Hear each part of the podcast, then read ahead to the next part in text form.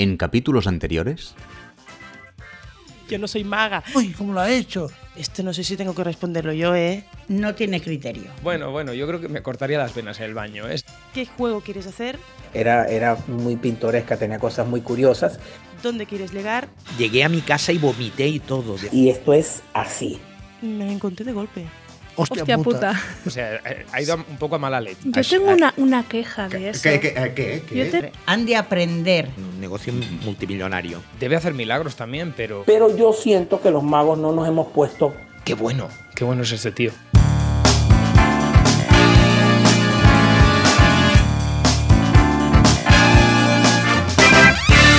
Mi nombre es Jordi Quimera y abrimos la Cámara de los Secretos para no hablar de magia. Bienvenidas y bienvenidos al capítulo 7. Fernando Keller, bienvenido al programa. Muchas gracias, Jordi. Hacemos la primera conexión telefónica desde Barcelona a Tenerife. ¿Estás? Sí, señor, en Tenerife, en Islas Canarias, exacto. ¿Cómo llegaste a parar a las Canarias? Ya eh, tuve una, una temporada de cinco años prácticamente en los años 90 y, y luego me marché para Argentina y volví otra vez y volví otra vez a Canarias y ya llevo como 18 años más, o sea que ya llevo casi 25 años en Canarias. Ya soy un canarito más. Antes de pasar por Canarias habías pasado por Barcelona, me parece, ¿no? Sí, sí, viví cuando llegué, cuando vine de, de Argentina con la idea de, de quedarme en Europa, eh, vine al Mundial de Magia, al, al Mundial de Madrid del año 85, y de ahí no había mucha cosa para hacer en, en Madrid porque era pleno verano, así que iba buscando trabajo y realmente no había nadie, no había nadie, todos habían escapado de Madrid. Sí. Me fui para Barcelona y ya hice en base en Barcelona y estuve como cinco o seis años fijo viviendo allí, ¿no? Así que sí, parlaba catalán muy bien, ¿no? Sí. y, y uno de las salas que te vio actuar fue El Molino, si no recuerdo mal, ¿no?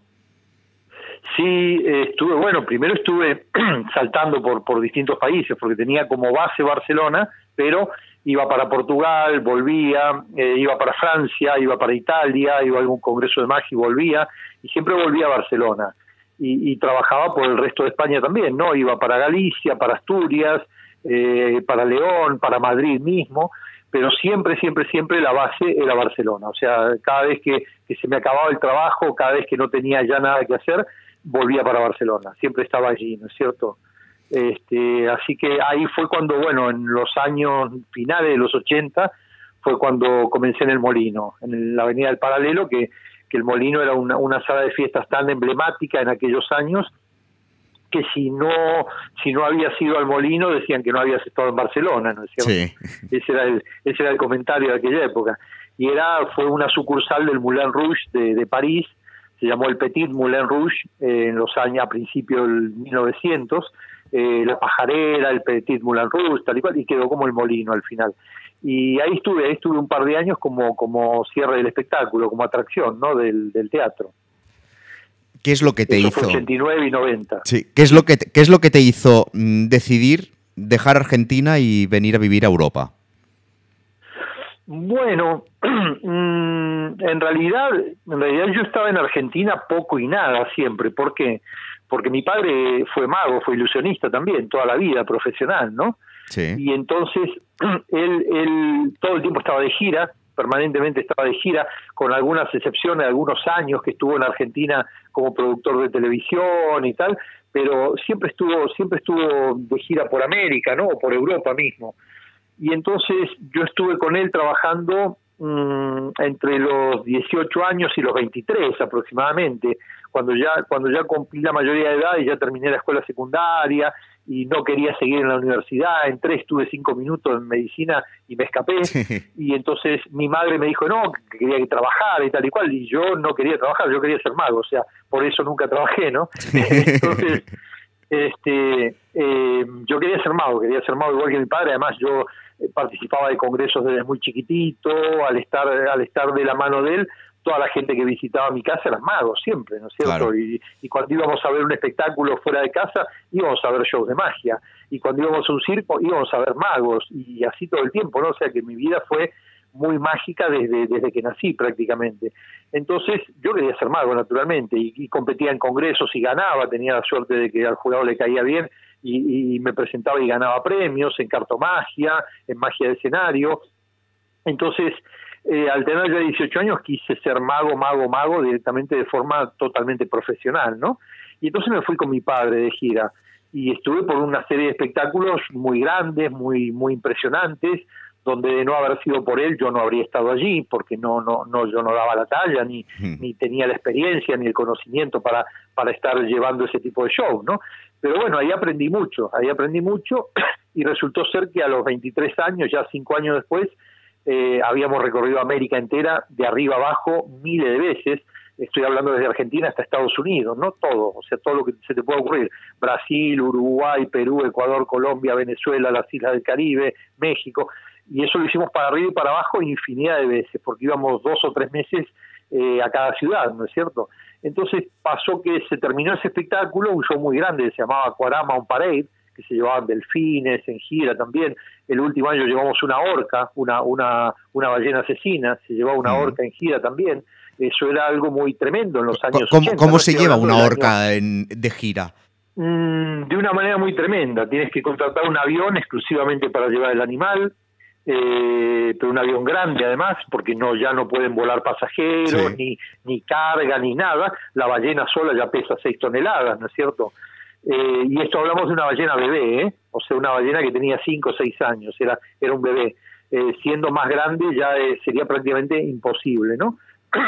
y entonces en una especie de camilla, se las meten como si fuera una camilla que tiene dos, dos barras a los laterales, se la envuelve literalmente a la, a la ballena en esa camilla, tiene agujeros para que saque las aletas, los dorsales, Mm. eh, esa, esa camilla la levanta una grúa, evidentemente, porque estamos hablando de 6 toneladas, eh, y la introduce dentro de un cajón más grande que es el que contiene y traba esa camilla. Y en ese cajón es donde va a parar adentro del, del- Del de la bodega del avión. Eh, y va permanentemente embebida en una especie de vaselina, pero vaselina muy gruesa, vaselina y lanolina, eh, pero muy, muy gruesa, unas capas de, te hablo de 15 centímetros más o menos, eh, que es súper pringoso, ¿no? Un producto Sí. muy, muy amarillento. Es lo que hoy en día se utiliza para, mm, para hacer pompas de jabón gigantes, para ponernos en Mm. situación mágica, ¿no? Las pompas de jabón grandes las hacemos, yo publiqué un libro de magia con burbujas Sí. hace unos años y, y por eso lo conozco bien, ¿no? Es un poco el, el, el JLV que suelen vender por ahí para los magos y es el, la vaselina eh, veterinaria que utilizan los, los veterinarios hoy en día cuando cuando tienen un parto de un ternerito, de una de un, de un potrillito, o sea, cuando van a hacer un caballito, una vaca, lo que sea, eh, utilizan ese tipo de vaselina. Bueno, con eso iba embebida la ballena eh, por completo para que no se le escamase la piel. Sí. O sea, has, Entonces, has- manera- has- has hecho magia con una orca, has hecho levitaciones, aparatos grandes, teletransportación. No, con orca no, no, ¿No? no, con, orca, con orca no.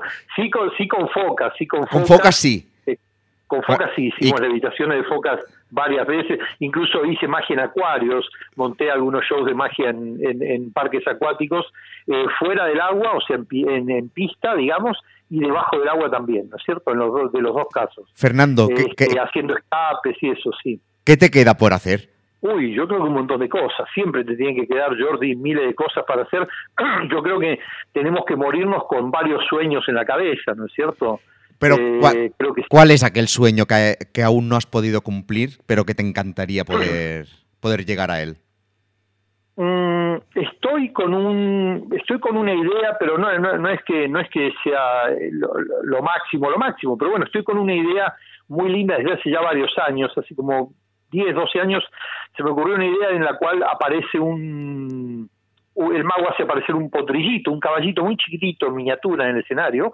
Entonces, bueno, la idea es hacer aparecer ese caballito pequeño, luego levantar una cortina, una sábana, una tela, se proyecta una luz desde atrás y se ve la sombra del caballito, el caballo aumenta de tamaño hasta que crece al tamaño de un caballo normal, eh, con una alzada de un metro cincuenta, un metro ochenta. Sí. Pero lo que tiene el caballito pequeñito y el grande es que tiene alas, es un pedazo.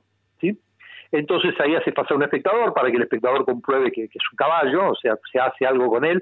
Y entonces la idea luego es que el mago sube al caballo, se monta en el caballo, el caballo empieza a caminar por el escenario, de golpe empieza a trotar y de golpe empieza a correr, por lo cual debería de ser un escenario muy grande. y cuando empieza a correr y a batir las alas, el caballo empieza a volar, literalmente, pero a volar muy, muy en plan flying de Copperfield, ¿no? Sí. Y este, entonces vuela, vuela, vuela, vuela, vuela y se va yendo con el, con el jinete eh, fuera del escenario, se pierde entre bambalinas. Y se ve en el fondo un firmamento y se ve una luna llena y por la luna llena se ve pasar la sombra del caballo al lado, volando, como, como el ET, ¿no es cierto? Como, como en la película Sí. del ET, que se lo ve ahí en sombra. Y entonces la idea es que en ese momento, ¡pum!, se produce una explosión, el público se gira hacia la entrada del teatro y en la entrada del teatro ah, reaparece el caballo al lado con el, con el mago allí, ¿no?, en la entrada. Mm. Eh, ese es un efecto que, que, bueno, que le tengo muchas ganas desde hace ya por lo menos 10, 12 años. Sí. Lo que ocurre es que se tiene que dar una serie de circunstancias. Eh, está, mm, está planteado ya muy bien, ¿eh? O Hombre, sea, para comuniones no es este juego. No, no, no, no, habría que cambiar el conejo pase pase por el caballo Pegaso, ¿no es cierto? Sí. Este, tiene esa problemática. Este, no, y para Close Up tampoco, según en qué, en qué, en qué sala de fiesta lo hagas tampoco.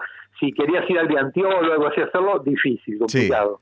Este, pero bueno, ese por ejemplo es uno de los tantos, una de las tantas cosas que me gustaría hacer, pero siempre hay, ¿eh? siempre hay, Jordi. Eh, hay libros, hay libros, yo he publicado, he tenido la suerte de publicar unos 10, 12 libros ya por lo menos, en solitario y con algún grupo, con Sí. el grupo mío de, del Centro Mágico Platense, de allí de Argentina, eh, y, y todavía tengo libros en carpeta, ¿no? Con, con idea de, de- de publicarlos. Ya que, ya que has sacado el tema de los libros, em, podríamos Sí. decir que algunos de los libros referentes tuyos son los que los dos creo que son del Centro Mágico Platense, pero luego hiciste un libro monográfico sobre la metamorfosis, mm, Sí, ot- correcto. otro sobre pompas de jabón, que este es mítico tuyo, y luego para mí los dos libros de cabecera, que estos sí que los he leído y releído, que son los de Fumanchu.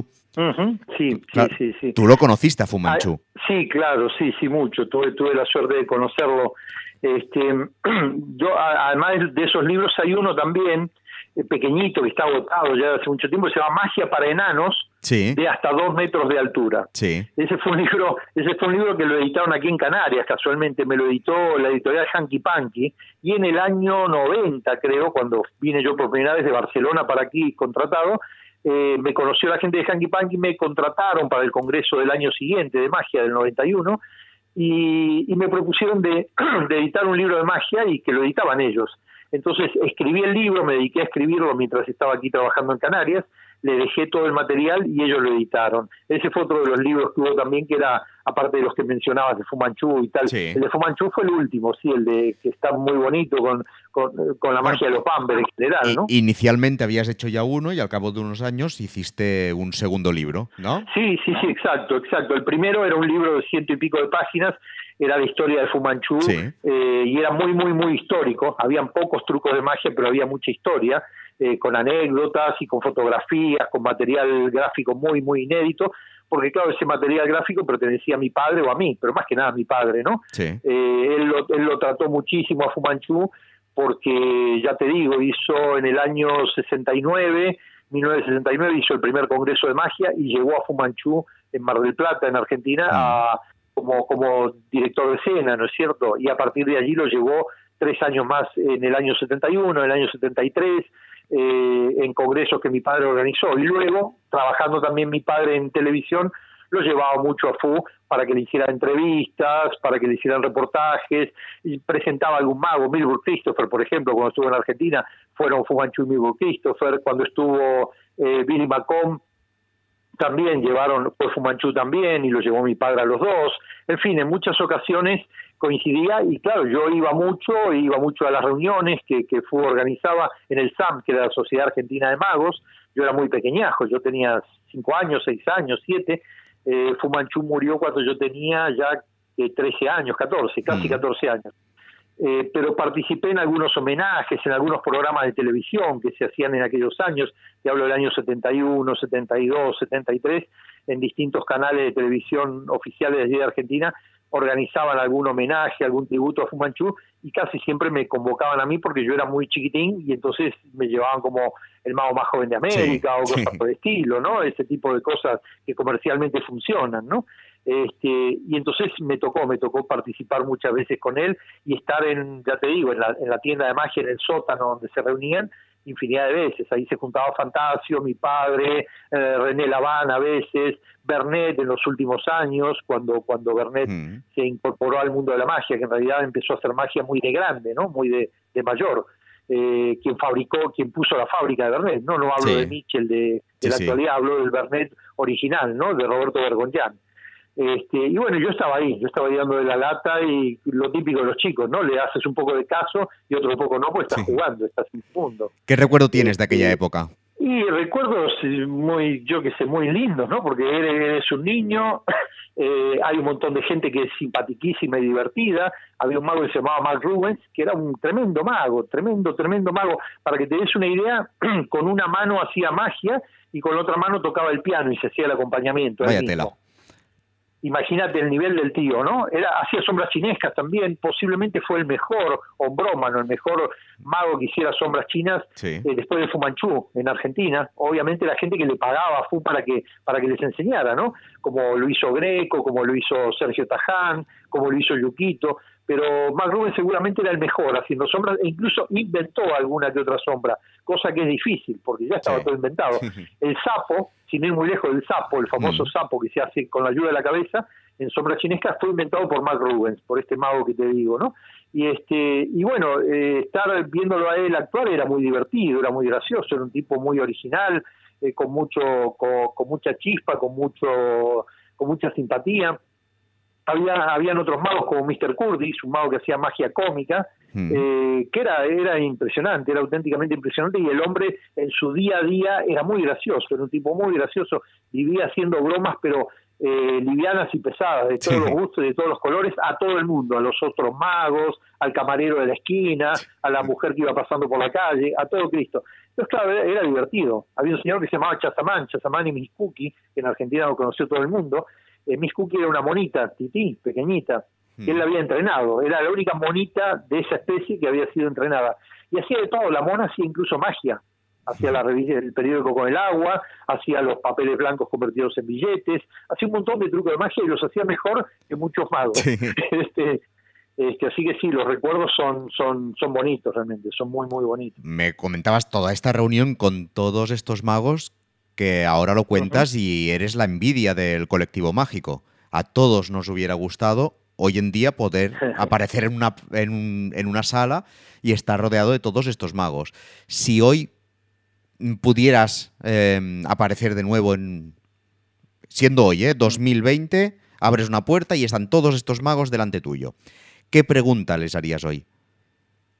Uf, te salía miles, miles, miles de preguntas que, que en aquel momento no se me habrían ni, ni cruzado por la mente porque piensa eso, que en aquel momento yo era un niño, yo tenía 10 años, 12 años, 14, eh, entonces estás en ese mundo.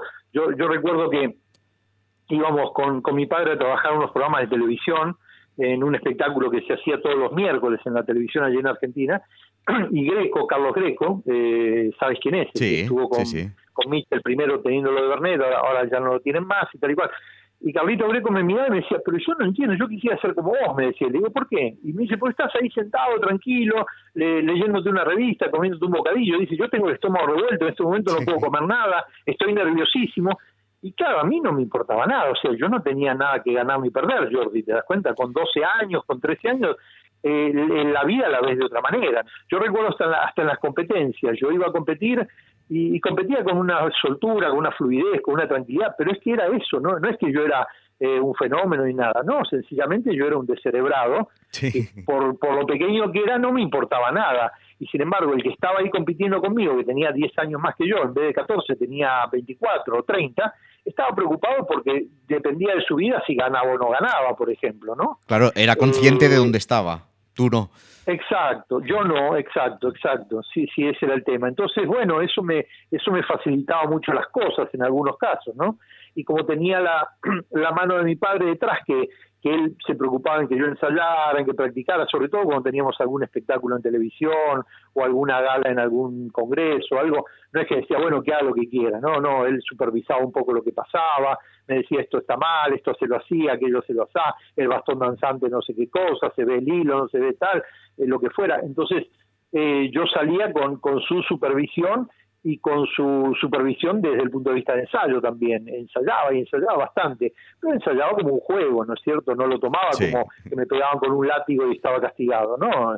Entonces las cosas salían bien, salían bien, salían fluidas por eso, porque lo tenían bien ensayado y porque yo tenía un desparpajo típico de la edad, ¿no es cierto? ¿Cómo es esto que ser pequeño, que tu padre ya sea un gran mago, cada, cada actuación era, era vista por él, era analizada? No, no, no, no era tan así. No, no era tan así.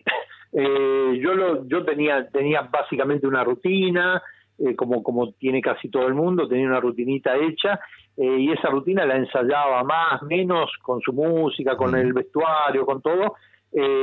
cuando llegaba el momento de algo, de algún acontecimiento importante donde tuviera que hacer algo, ¿no es cierto? Este, pero no, no era que él supervisara permanentemente cada una de las actuaciones y, tal, y tampoco era que yo actuara muchísimo. Yo era un niño y, y estudiaba y estaba en el colegio y todo, o sea que no, no, no era, no era tanto eso. Cuando después ya fui más mayor, eh, ya él sí delegó muchas cosas en mí, me di cuenta de que dejó muchas cosas en mis manos, pero dejó muchas cosas en mis manos porque se dio cuenta de que yo me había tomado todo con mucha seriedad, eh, ya era un poco más grande eh, y realmente le ponía un montón de empujes más. Habían cosas que yo mismo planteaba de hacer cuando mi padre por ahí me decía, no, esto no lo hagamos. yo decía, sí, sí, vamos a hacerlo. Y era más trabajo, pero yo quería más trabajo, no era porque fuera más trabajo, era porque me, me, divertía mucho, ¿no? Y, y si podía crecer artísticamente hablando, intentaba hacerlo, ¿no es cierto?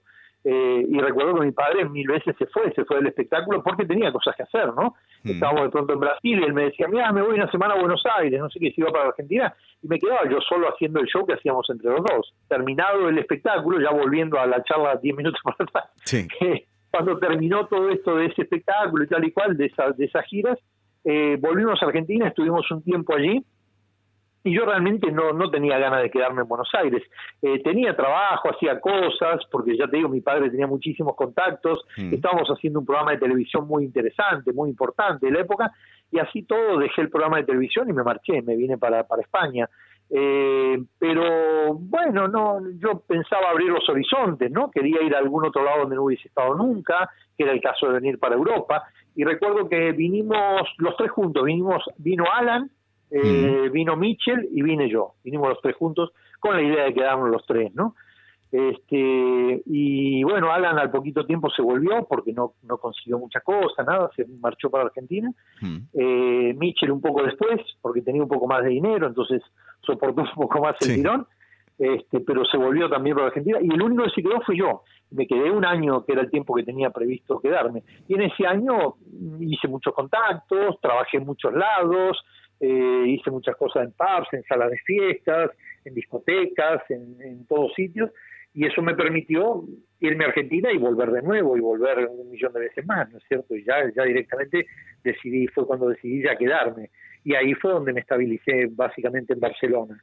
Porque claro, yo estaba muy a gusto en todos lados. ¿eh? Cuando tú llegas a Barcelona, te tienes que labrar el terreno de nuevo. O sea, tienes que buscar contactos, te tienen que conocer. Sí, o sea, es, es como si empezaras de cero.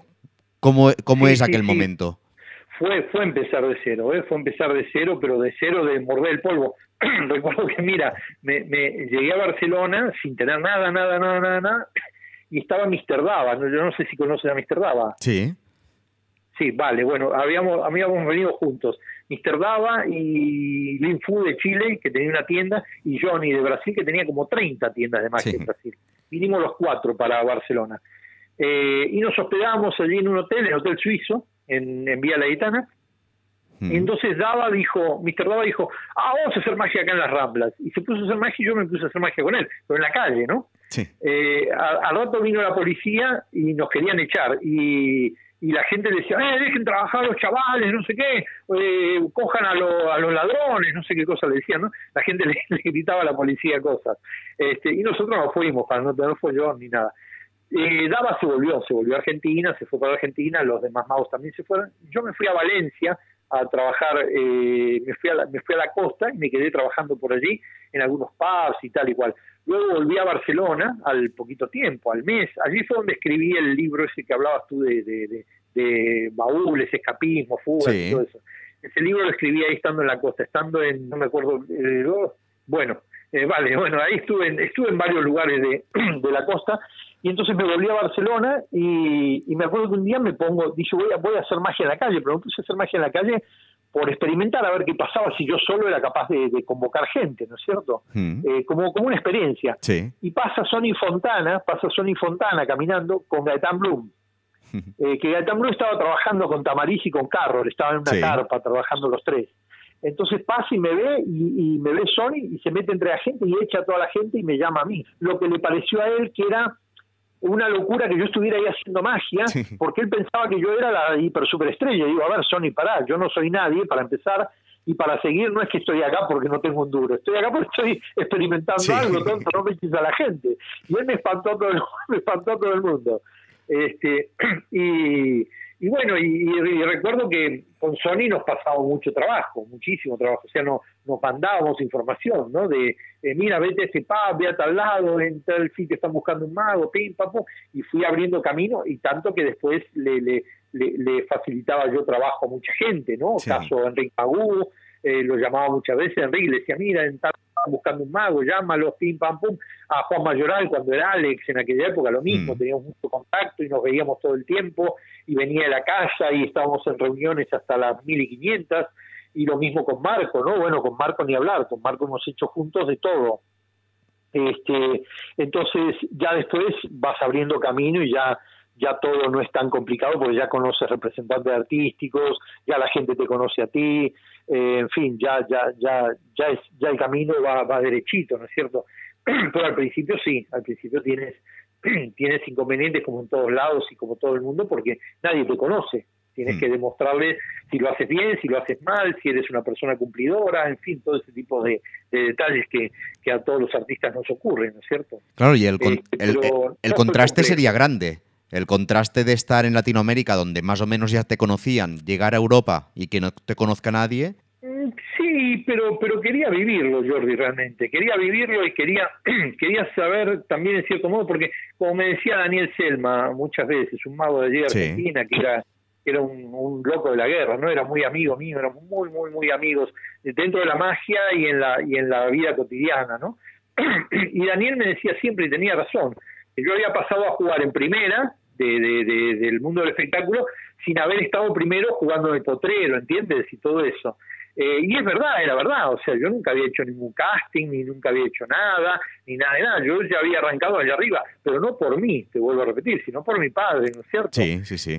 Este, después sí, vale, estás ahí arriba, manejas cosas bien, la gente te ve y dice, uy, qué bueno, te quiero, o quiero que vengas a trabajar acá y tal y cual, pero ya estás demostrándole todo desde arriba, ¿no es cierto? Ya eres el músico que toca al lado de Serrat, entonces, ¿qué le vas a demostrar a la gente más? Ya está, ya estás con Joan Manuel Serrat, ¿entiendes? Mm. Entonces, esto era lo mismo. Eh, acá no, acá obviamente llegué y no nadie me conocía, entonces tuve que empezar a remar, sacar los remos y empezar a darle. Pero no fue malo, no fue malo, no hubo nada nada negativo ni nada en contra, ¿no? Eh, al poco tiempo ya estaba ya estaba todo estabilizado y yo ya sabía con quiénes me convenía trabajar y con quiénes no, y íbamos y veníamos para arriba y para abajo y trabajaba en Barcelona y trabajaba en Madrid recuerdo con Pepe mismo, Pepe Carlos, hacíamos infinidad de cosas, no hacíamos cantidad de shows en, en discotecas, en alguna sala de fiestas en Madrid, él empezaba a irse del Diantiol y empezaba a despegar para Madrid ya un poco, Mm. y este y bueno, y ya, ya sabías, ya tenías tu grupito de gente, ¿no es cierto? Ya tenías tu, tu pequeña banda armada y ya sabías con quién estabas, con quién no, pero bueno, tocabas todo, ¿no? Tocabas todo. Sí. Recuerdo los, los- los hoteles de, de la Costa Brava los hacíamos todos y, y cuando, había que ir a Tarragona a Salou, a Salou y así, ¿no? Sí. Este, creo que me he barrido Cataluña entera para arriba y para abajo un montón de veces. Sí. Fernando, te quería preguntar, a nivel de referentes tuyos, más allá de los magos que ya has comentado, porque los conocías cuando eras pequeño y así, ¿cuáles, qué es- ¿cuáles serían tu- tus referentes a nivel de magia? obviamente de todo el mundo, de todo el mundo ves cosas y aprendes cosas maravillosas, ¿no? Por ejemplo, eh, de Tamariz pude aprender durante muchas, muchas y muchas conferencias y seminarios que él, que él hacía en Argentina o que incluso hacía acá y que yo iba también y tal y cual. Eh, me he tragado miles de seminarios y de conferencias de Tamariz y he aprendido eh, teoría de la magia por un tubo, ¿no es Mm. cierto? Todo lo que es la teoría en todos los aspectos eh, de comunicación, de esto, del otro, sin lugar a dudas lo, lo he sacado muchísimo de Juan, ¿no es cierto? Eh, después he visto magos como Víctor, un mago uruguayo que vivía en Brasil, eh, Víctor Cantero. Víctor era impresionante, hiciera lo que hiciera hiciera cartomagia, hiciera manipulación, hiciera cualquier cosa, era increíble. Tú lo veías y de cualquier cosa que él hiciera aprendías algo. Aunque estuviera haciendo la bola zombie, ¿eh? o estuviera haciendo los cerros chinos, tú mirabas y dices, pero ¿cómo está haciendo esto este tío? O sea, en todo, en cualquier cosa, si fuera el clásico, como más clásico de la magia, el periódico roto y compuesto y tú veías dos o tres detalles que decías, pero ¿cómo se le ocurrió esto a este tío? ¿No es cierto? Era impresionante, era impresionante, era, era el rey de los detalles, todo, todo, todo, eran unos detalles increíbles que no se le habían cruzado en la vida a nadie, ese tipo los tenía todos. Entonces aprendía muchas cosas de él. Pero, pero si tenemos que apuntar a, a, alguien que te marcara mucho, mucho, mucho y dijeras yo es que aluciné durante años y, quería ser como esta persona, sí he tenido dos. Eh, te nombraría dos a los que nunca llegué ni, ni a la suela del zapato, ¿no? Pero bueno, te, nombraría dos. Uno de ellos fue Shimada, uno de ellos fue Jauro Shimada. Eh, yo recuerdo que tenía 12, 13 años y me despertaba en la cama, me sentaba sobresaltado, pum, me despertaba a mitad de la noche y soñaba que había hecho aparecer las palomas que había hecho aparecer Shimada. Entonces Shimada me, me trajo de cabeza muchísimos años hasta que pude finalmente ver cuáles eran las técnicas que él utilizaba y tal y cual, pero igual así todo me sigue pareciendo soberbio. O sea, yo, yo, yo obviamente después del paso del tiempo y de ensayo y de años, eh, he logrado más o menos hacer las y tal igual, pero de todos modos sigo reconociendo que él era increíble, ¿no? Que es, que es increíble. Y la otra persona, la otra persona que me marcó todavía más y en el y en el último tiempo, después de Shimada, eh, fue Doug Henning. Eh, para mí Doug Henning fue, no sé, ver un, mundo totalmente distinto en la magia, ¿no? Eh, ver un enfoque diferente de hacer magia, eh, ver lo que era una, una, una presentación comunicando con el público de una manera tremenda. Era, era tan fuerte la, la, presentación como los decorados que tenía y como los decorados de los aparatos de magia que él tenía, eh, pasando por la puesta en escena y terminando por el truco de magia en sí, ¿no es cierto? Entonces, cada año yo veía un show nuevo de él, estoy hablando de cuando eran los años 70, ¿eh? Yo tenía el disco del Magic Show, eh, lo conocí después a Kenny en el año 78 en Estados Unidos, en Los Ángeles, eh, pero ya antes lo conocía de vídeos. En el año 76, 77 eh, tuve la ocasión de tener algún vídeo de él y alucinaba en colores. Yo, yo, veía lo que él hacía y yo, yo quería ser Kenny. Después te das cuenta, pasan los años, pasan muchos años y te das cuenta de que no te sirve de nada querer ser Kenny, porque Kenny es uno solo y tú tienes que tratar de ser tú, lo que sea, bien o mal, pero tratar de ser tú. Eso cuesta trabajo entenderlo, nos pasa a todos, creo, este, pero yo fui muy feliz ¿eh? durante durante esos años tratando de ser Mark Henning, fui, fui muy feliz realmente. Y fue alguien que me marcó, sin duda, ya te digo, básicamente Shimada y Dark Siendo hijo de mago, ¿te, ha costado encontrar tu propia personalidad en el escenario?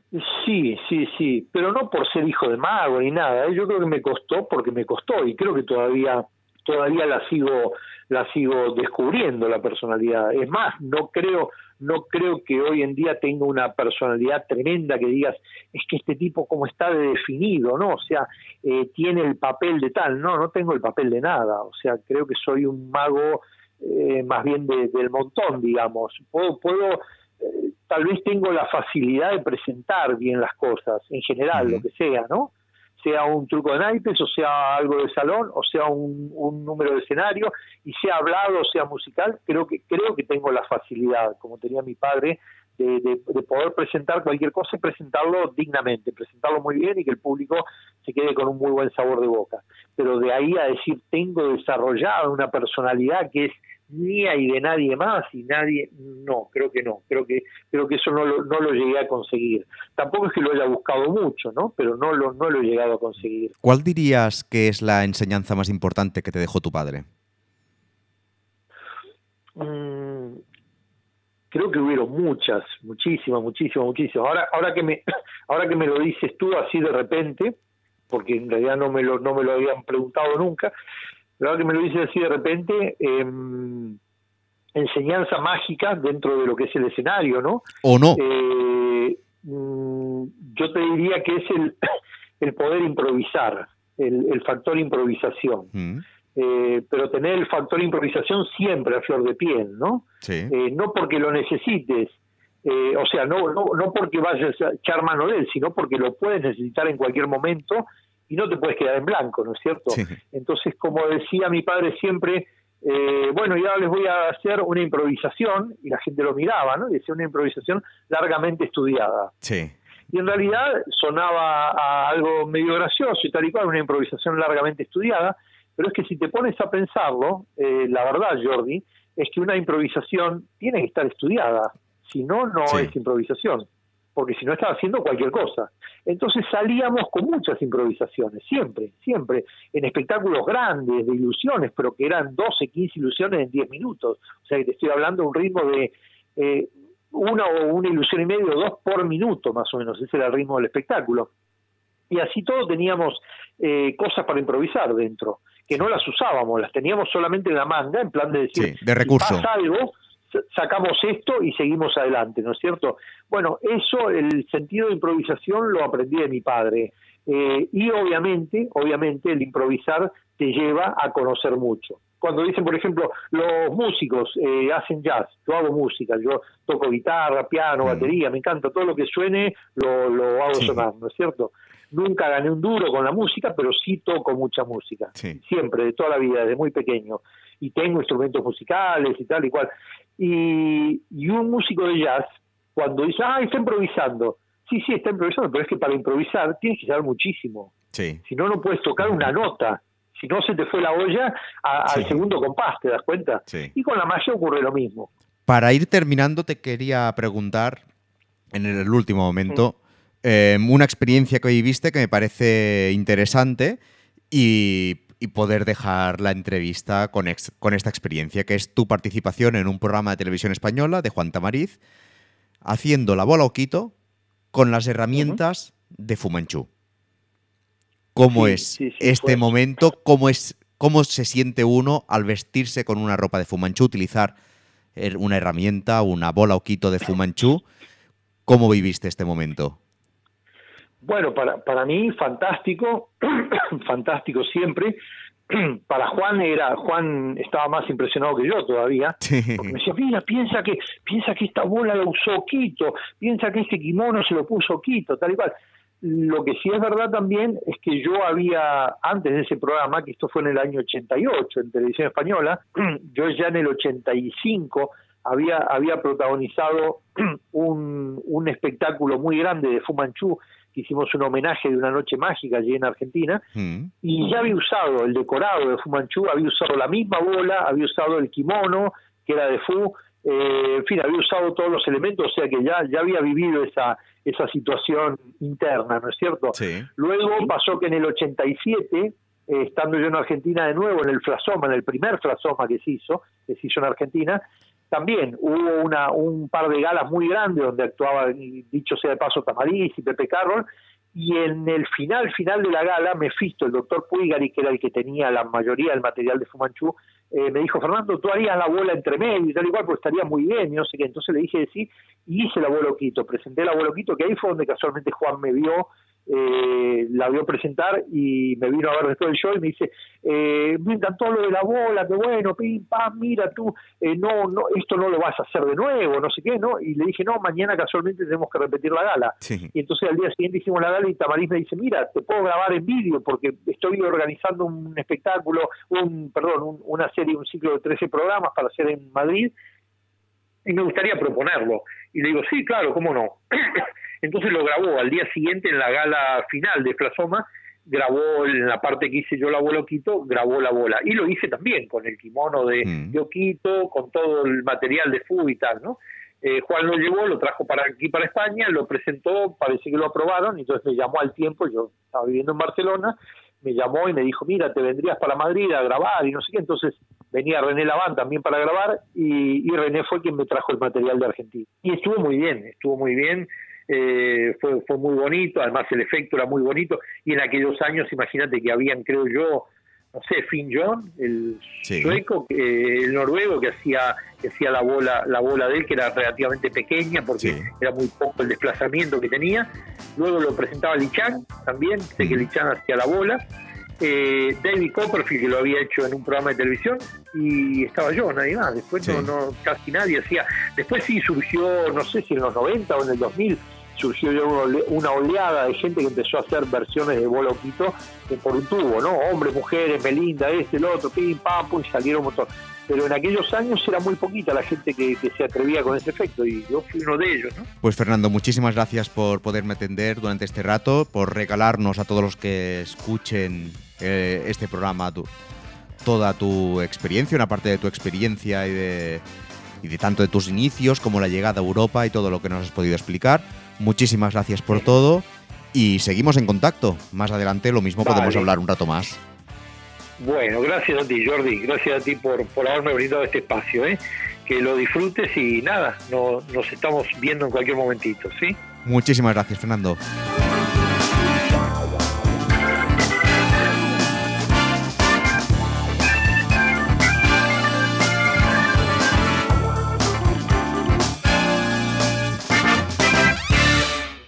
Uy, ¿cómo lo ha hecho?